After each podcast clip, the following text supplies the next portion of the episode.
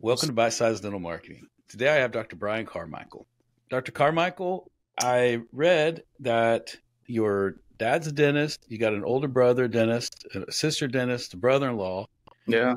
Between that and then San Diego, undergrad in Georgia, dental school in Michigan, you know, some work in Arizona to Yeah. Texas. I, walk me through those.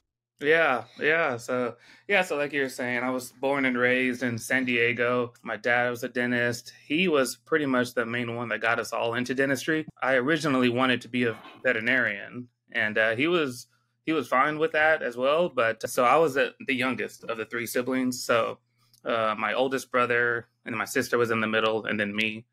So pretty much once I got to around college or so, that's when I really had to make the decision. And uh, by then, they were all uh, either in dental school or just becoming dentists as well. So I was just kind of like, ah, it just makes more sense, I think, just to become a dentist. I think at the end of the day, and then around that time period, I was able to to go shadow at my dad's office as well. Mhm. So so I got a chance to kind of see the uh, the day to day life as well, and I hadn't really had a chance to to do that uh, with uh, veterinary medicine. So I was just kind of like, well, it just makes more sense. I think it may just be in my blood to to go this route essentially. So so I did, and um, so I went off uh, to Atlanta for for undergrad at Morehouse College out there.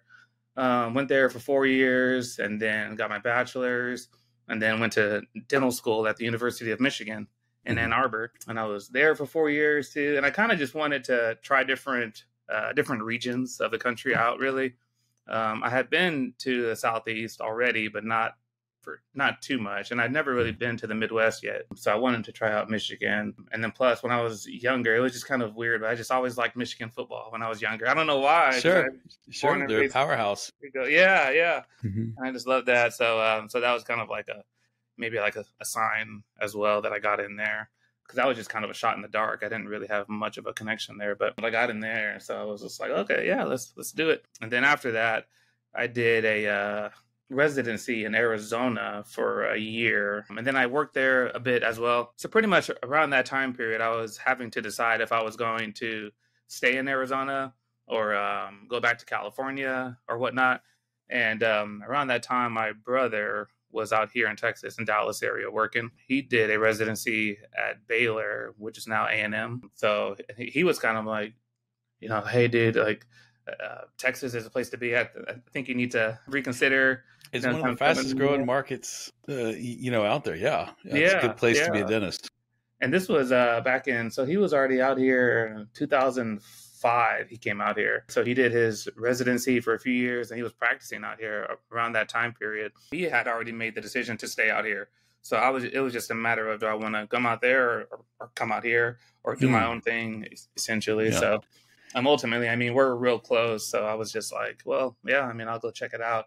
And I would come out here to visit often. And then, yeah, I just ultimately made the decision to, to come out here as well. Now, when you think about how you run your practice and how your memory of your dad's practice as a child, what what what what sticks out as the big changes? I would say uh, there are some similarities and changes. I mean, the changes for sure is just the uh, technology change Mhm, mhm, for mhm, sure.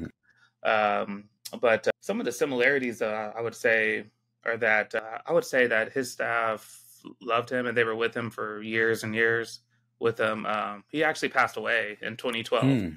as well. So, um, I mean, at that time, I think the the youngest one had been with him for like 10 years. Uh, even I think, um, all the other ones were like 15 to 20 years. But um, so that's kind of something that I always wanted, or that I kind of took from it as well. Like like I would always say, like I would want that for my practice as well. That we were kind of like a family away from family. That was always something that was that was a dream of mine once I had my own practice. So that's been a similarity, I would say, because I feel like we're building that family now. Even Yeah. though I'm only a couple of years in, I still feel like we're building it. Now, on the pre-show, we were talking about when you came to Texas, you were, you know, working in lots of different offices. How how'd you end up in, you know, at Watauga? It's kind of random, really, because at the time I was willing to travel all over DFW. So um, the consultant that I had been talking with, she basically would work with anyone from uh, from DFW area all the way. I mean, um in Justin, Texas, all the way down to Corsicana area. So Hmm. we kind of worked the whole gamut. And um, the time I, I lived about, I think I, I lived in Las Colinas around that time before I moved, but um, but still, it's not a far drive at all for me. But I was willing to drive further. But she was just like, "Yeah, I just have this doctor. He's um, getting ready to retire soon, but probably not for about three to five more years or so. But um, he just doesn't really do any surgery, and I've been telling him that he needs to to do more that. He doesn't do that, which is what I love to do, really. Um, and um, and doesn't do any sedation really doesn't really do nitrous or anything like that. So so she was just like i really think that you can grow here if you wanted to but if you just wanted to add that as another office to travel to then you can um, then you can do that mm. too. So i was just kind of like well i do have other offices that i'm working with but um, i'll give it a try at first and kind of see what happens. And then um, ultimately after about a, a, year or so of uh, coming here about one day a week um, that's when he um, was just kind of because COVID kind of came in 2020. Mm-hmm. Then right after that, he was just like, you know, I was wasn't planning on retiring for a few years, but I'm just gonna I think this is a, a sign that I need to make my way out. Yeah, yeah, so, yeah. Now, from you know, from pra- dra- traveling around to the different practices to today, when you think through the cases and patients you've looked at, is there one that sticks top of mind to you? Yeah, there are different ones for different reasons. uh, good and bad. Let's hear it. Let's hear it. I would say the uh, the good that I've made with people. I would say that uh, just the uh, the smile on their faces afterwards, is mm-hmm. essentially from um, times to where they come in scared of the dentist. And a lot of times people have different reasons for why, um, but a lot of the times is from something that happened as a kid, usually some type of trauma with the dentist as a kid. But uh, so they're really uh, just anxious or whatnot, or they think that everything's going to go south and then when things end up being great, um, just a smile on their face, sometimes the tears that come out of their eyes and stuff like that. That's always kind of stuck with me because, I mean, to me, it's just like trying to do good dentistry, trying to do well by people, essentially. But um, we kind of lose sight of uh, the uh, the impact that it has on their mm-hmm. lives a lot of times along the way. So that's always good to remember. Yeah, but, I mean, you see you see more patients in a day than most people see dentists in a, in a life, right? I mean, yeah, yeah. We have yeah. what, two, maybe four dentists in a lifetime, perhaps. Yeah, and... but uh, yeah, but there are some cases to where I'm just kind of like, well, I shouldn't, knowing that I'm traveling around. I probably shouldn't have even started a case like this because it is something to where it's a bigger case, like with implants, essentially. I would say to where it's uh, something to where it's like, well, now I see why some traveling docs don't really do implants as much because a, a lot of times it's um it's a case to where you kind of want to manage it yourself from start to finish all along the way. So that's kind of something that I would do differently if I was mm-hmm. traveling again. Yeah, it's tough to hand off a yeah. case to another dentist. Yeah. Mm-hmm. Yeah. Now, you've been out, what, 12 to 12, 12 yeah, to 14 yeah, years? 12 and a half right? years. Yeah. yeah. Yeah. A little over 12 and a half. Now, what's been the biggest shift in you and your approach from, you know, Carmichael 12 years ago to, yeah. you know, Dr. Carmichael today? Yeah. So one of the things, so when I was in dental school, we kind of had like a group of friends, and we were all similar minded people. We all wanted to uh, to own a practice and kind of do our own thing and and become really successful. And so we still are like in group chats still to this day, even. Um, but um, but around that time period, though, we were all kind of thinking that it, it, was like this idea that we knew a lot, but we knew that we had to learn a lot as well.